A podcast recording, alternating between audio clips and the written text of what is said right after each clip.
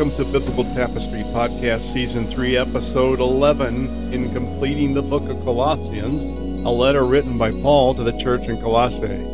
Biblical Tapestry is a podcast where we explore how the Bible is its own commentary and how the gospel is thoroughly woven from Genesis to Revelation. In this episode, we finish chapter 4 in the entire letter to the book of Colossians. In this last chapter, Paul reminds the Colossians about the importance of prayer, wisdom, and communication in the church and its ministries. Let's turn to the book of Colossians, chapter 4, starting in verse 2.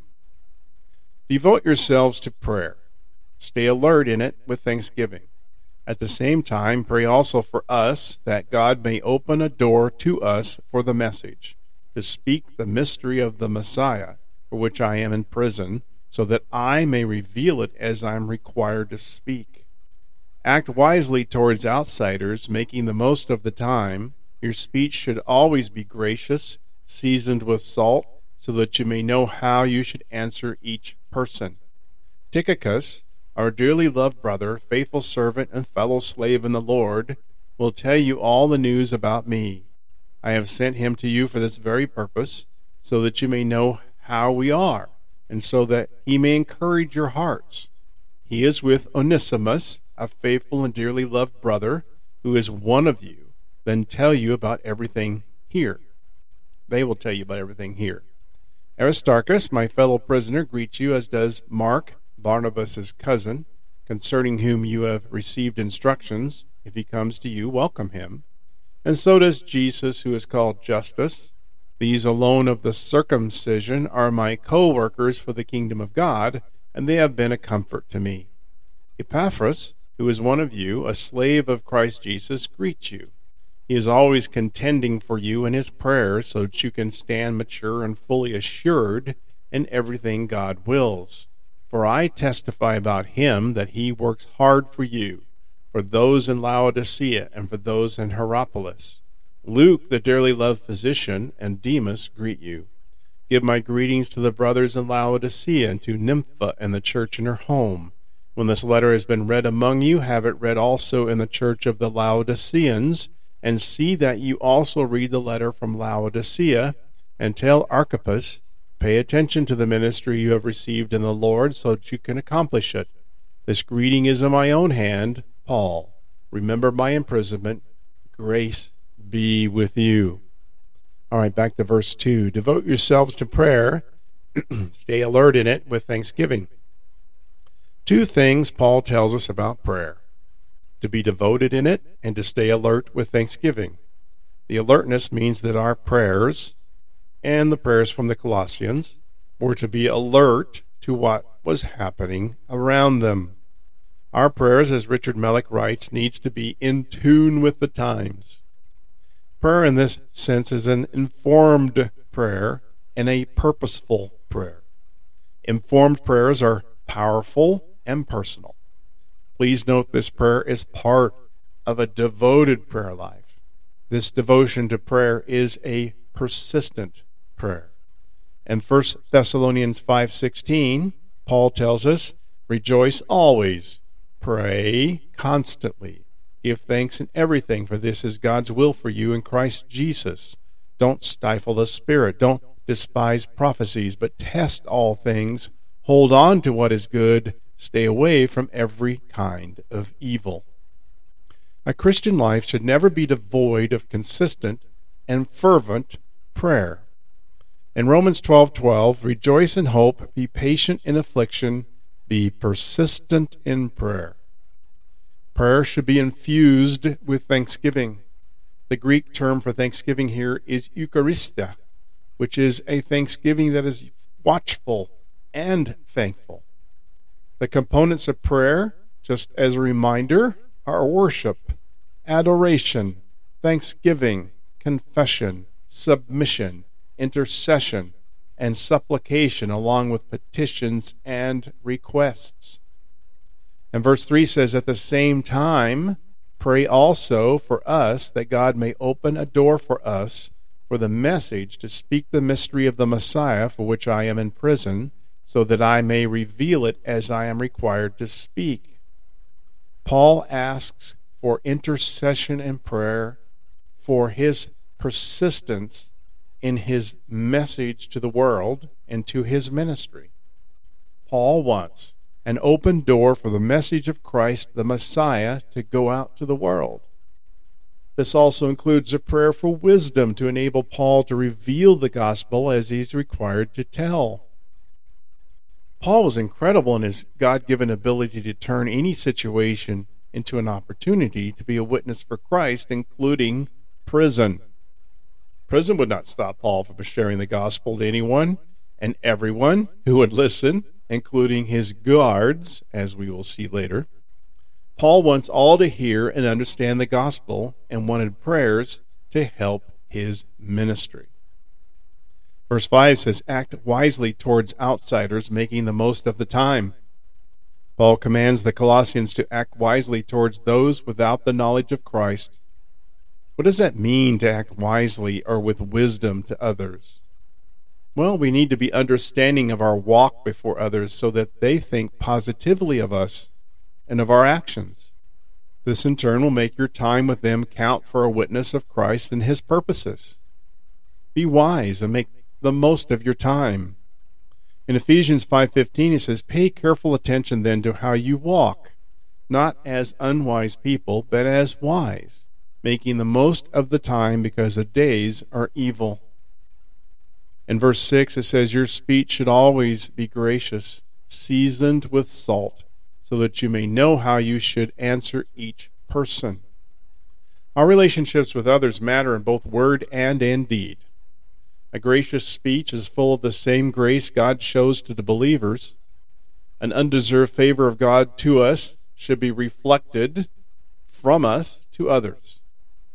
Those who live in a state of grace need to reflect that grace to the world around us. Now, speech, when we speak, needs to be seasoned with salt. Well, that means it's acceptable and inoffensive. Salt was used for three things in the ancient world to preserve food, sterilize food, to make it safe, and to season the food to make it better. Our speech should be safe in the ability to point others to Christ. This speech in this verse is tailored to each person and situation. It is personal. Paul again in Ephesus or in Ephesians gives us an example. Ephesians 4:29 says, no foul language is to come from your mouth, but only what is good for building up someone in need, so that it gives grace to those who hear. And don't grieve God's Holy Spirit. You were sealed by Him for the day of redemption. All bitterness, anger, and wrath, shouting, and slander must be removed from you, along with all malice. And be kind and compassionate to one another, forgiving one another just as God also forgave you in Christ. Now that is a well seasoned speech. Verse 7 says, Tychicus, our dearly loved brother, faithful servant, and fellow slave in the Lord, will tell you all the news about me. I have sent him to you for this very purpose, so that you may know how we are, and so that he may encourage your hearts. Paul had written both this letter to the Colossians and another one to Rome both were churches and people he had never met. And he gives us a list of nine names starting here. Some who have journeyed to Colossae as sent by Paul. Those others were sent greetings to the church, and some who Paul sent greetings through Colossian church members. In verses 7 and 8, we have Tychicus, who was a messenger from Paul and carried this letter to them. He would have first hand knowledge of what Paul was going through and his circumstances. Paul describes Tychicus as a dearly loved brother, faithful servant, and fellow slave. Tychicus served the same purpose to the church in Ephesus. We see that in Ephesians chapter 6, starting in verse 21. Says, Tychicus, our dearly loved brother and faithful servant in the Lord, will tell you all the news about me, so that you may be informed. I am sending him to you for this very reason to let you know how we are and to encourage your hearts. This seems to lead that Tychicus was a special relationship with these churches in Asia. Well, we find out that he's actually from Asia. In Acts chapter 20, verse 1, it says, After the uproar was over, this was an uproar in Ephesus, Paul sent for the disciples, encouraging them, and after saying goodbye, departed to go to Macedonia. And when he had passed through these areas and exhorted them at length, he came to Greece and stayed three months. When he was about to set sail for Syria, a plot was devised against him by the Jews, so a decision was made to go back through Macedonia. He was accompanied by Sopater, son of Pyrrhus from Berea, Aristarchus, Secundus from Thessalonica, so Aristarchus is from Thessalonica, Gaius from Derbe, Timothy and Tychicus, and Trophimus from Asia. These men went on ahead and waited for us in Troas. But we sailed away from Philippi after the days of unleavened bread.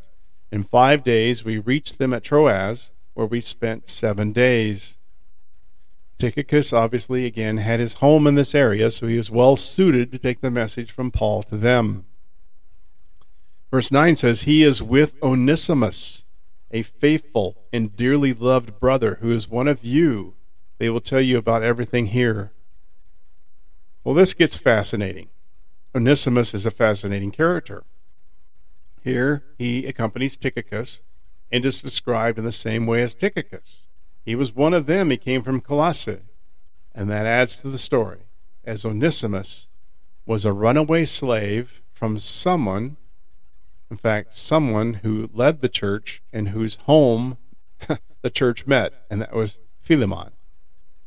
We see that in the book of Philemon, the letter written by Paul to Philemon, verses 8 through 16.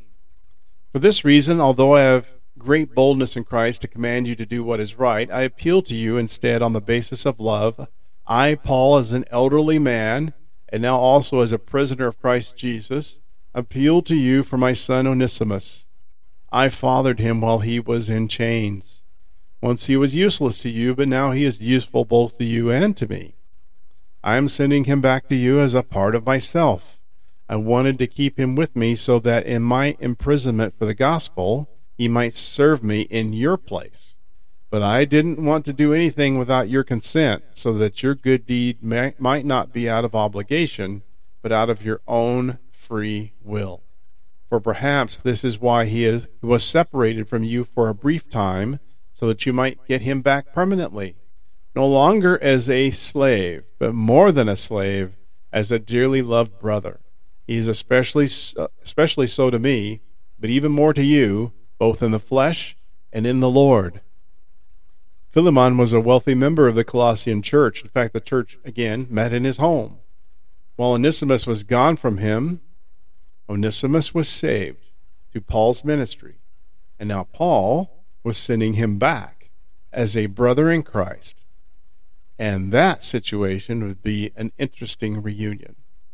This would be a test case for what Paul had written about slaves and masters. Can tr- Christianity triumph over social and economic issues of the time? We don't know the outcome, but I believe they probably did. Verse 10 says, Aristarchus, my fellow prisoner, greets you, as does Mark, Barnabas's cousin concerning whom you have received instructions. If he comes to you, welcome him. And so does Jesus, who is called Justus. These alone of the circumcision are my co workers for the kingdom of God, and they have been a comfort to me. For these were Jewish people that worked with Paul. Aristarchus was a native of Thessalonica, again, a traveling companion of Paul. He experienced many of the same hardships as Paul back to Acts chapter 19, verse 28. When they had heard this, they were filled with rage and began to cry out, Great is Artemis of the Ephesians! So the city was filled with confusion, and they rushed all together into the amphitheater, dragging along Gaius and Aristarchus, Macedonians, who were Paul's traveling companions. And we know that Aristarchus was probably in prison with Paul for the same reasons related to the gospel. Now, John Mark was one of the most known persons of the New Testament. He was Barnabas's cousin. He grew up in Jerusalem. John was his Jewish name, and Mark was his Roman name. He accompanied Paul on many missionary journeys, but he had returned home suddenly when Paul traveled to Asia, and that started a very strong argument because Barnabas wanted to bring him back and Paul did not. And that ended up splitting those two up. In Acts chapter 15, verse 36, After some time had passed, Paul said to Barnabas, Let's go back and visit the brothers in every town where we have preached the message of the Lord and see how they're doing. Barnabas wanted to take along John Mark, but Paul did not think it appropriate to take along this man who had deserted them in Pamphylia and had not gone on with them to the work. This was such a sharp disagreement that they parted company, and Barnabas took Mark with him and sailed off to Cyprus. Then Paul chose Silas and departed, after being commanded to the grace of the Lord by the brothers, or commended to the grace of the Lord by the brothers. He traveled through Syria and Cilicia, strengthening the churches. Well, because of the discipleship of Barnabas to John Mark, John Mark became a trusted and capable minister. And we now know he's back with Paul and helping him. John Mark would go on to trans- transcribe Peter's teachings and end up writing the Gospel of Mark. He was a direct witness of Jesus' ministry while a young man in Jerusalem. For we see in Mark chapter 14, starting in verse 48, when Jesus was arrested in the garden. But Jesus said to them, Have you come out with swords and clubs as though I were a criminal to capture me? Every day I was among you, teaching in the temple complex, and you didn't arrest me but the scriptures must be fulfilled. Then they all deserted him and ran away. Here's where it gets interesting. Verse 51 says, Now a certain young man, having a linen cloth wrapped around his naked body, was following him. They caught hold of him, but he left the linen cloth behind and ran away naked. Now, because he didn't mention a name, John Mark most likely was that certain young man at the garden, but now a trusted minister of the gospel and a trusted minister to Paul in prison. In fact, Paul requests him in his second letter to Timothy.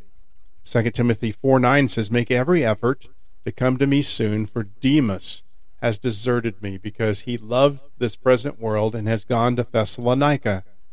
Crescens has gone to Galatia, Titus to Dalmatia. Only Luke is with me. Bring Mark with you, for he is useful to me in the ministry. I have sent Tychicus to Ephesus. When you come, bring the cloak I left in Troas with Carpus, as well as the scrolls, especially the parchments. So here we also have another person named Jesus, or known also as Justus, and he occurs only here. Jesus being his Jewish name and Justus a Latin name. Verse 12 says, Epaphras, who is one of you, a slave of Christ Jesus, greets you is always contending for you in his prayer so that you can stand mature and fully assured in everything God wills. For I testify about him that he works hard for you, for those in Laodicea, for those in Hierapolis. Epaphras was one of the Colossians and had brought greetings from the church to Paul. In Philemon, Epaphras is mentioned as a fellow prisoner with Paul. Philemon 23 says, Epaphras, my fellow prisoner in Christ Jesus, greets you, and so do Mark, Aristarchus, Demas, and Luke, my co workers. Epaphras was a prayer warrior for the Colossians, and he had prayed that all the area churches would become mature and fulfill God's will for them. Verse 14 says, Luke, the dearly loved physician, and Demas greet you. Luke, who wrote the Gospel of Luke in the book of Acts, did more than any, any other person to help history's understanding of the Apostle Paul. We do not know much about Luke's background. We do know this in the second century, a prologue to Luke stated, and we don't know this is to be the truth or not, but it stated that he was Antiochian from Antioch of Syria. He was a physician. He was a disciple and a companion of Paul and accompanied Paul until his martyrdom. He says he was never married, he never had children, and he died in his sleep at the age of 84. In the book of Acts, the account goes first person as he writes it, starting in chapter 16, which means he was with Paul. Now we have Demas. He's mentioned three times in Scripture. Although he accompanied Paul to Rome, he later loved the world and returned to Thessalonica, likely lured by an easier life than what he and Aristarchus had experienced in Ephesus. In 2 Timothy 4, starting in verse 9, make every effort to come to me soon, for Demas has deserted me, because he loved this present world and has gone to Thessalonica. Crescens has gone to Galatia, and Titus to Dalmatia. Now in verse 15, Give my greetings to the brothers in Laodicea and to Nympha and the church in her home. When this letter has been read among you, have it read also in the church of the Laodiceans, and see that you also read the letter from Laodicea. And tell Archippus, pay attention to the ministry you have received in the Lord so that you can accomplish it. Now, Laodicea was located in the Lycus Valley with Colossae and was Colossae's neighbor city. This church was probably established about the same time as Colossae. And we know from Revelation that this formerly thriving church became lukewarm and formal. These verses tell us that Paul had written a letter to Laodicea, but that has been lost to us. Nympha is otherwise unknown other than the church at Laodicea had met in her home. Archippus appears twice in Scripture, including Philemon, as he may have been related to Philemon or his wife, or it may have been their child. Paul encourages him to complete his ministry. Verse 18 says, This greeting is in my own hand. Paul, remember my imprisonment. Grace be with you. So Paul closed this letter with a personal touch written in his own hand. This obviously meant that someone else wrote the letter from dictation. We know in Galatians that Paul had an issue with his eyesight that may have prevented him from writing many of these letters himself. We see that in Galatians chapter 6 verse 11 when he says, "Look at what large letters I use as I write to you in my own handwriting." Probably large because of a vision issue. Now Paul signed the letter giving it authenticity. He asked for prayer again and remembering his chains. We see in Philippians chapter 1 verse 12 it says, "Now I want you to know, brothers, that what has happened to me has actually resulted in the advance of the gospel." So that it has become known throughout the whole imperial guard and to everyone else that my imprisonment is in the cause is in the cause of Christ. He says his chains were because of the gospel. And he says the chains, being in prison, actually advanced the gospel. And he says here, even to the imperial guard of Rome. Paul speaks to God's grace even while he was imprisoned, reminding us that grace sustains the Christian life and that we need nothing else. And that ends season three. There'll be a short break of a week or two, and we will begin season four in first and second Peter. I hope you look forward to that. God bless you today, and I encourage you to spend time in God's Word. Please look at our Facebook and Instagram page. I encourage you to like and share this podcast if you have gained from this study in any way in the book of Colossians. We have seasons one, two, and three out there now. And God bless, and I pray that you are well. And we will see you in season four.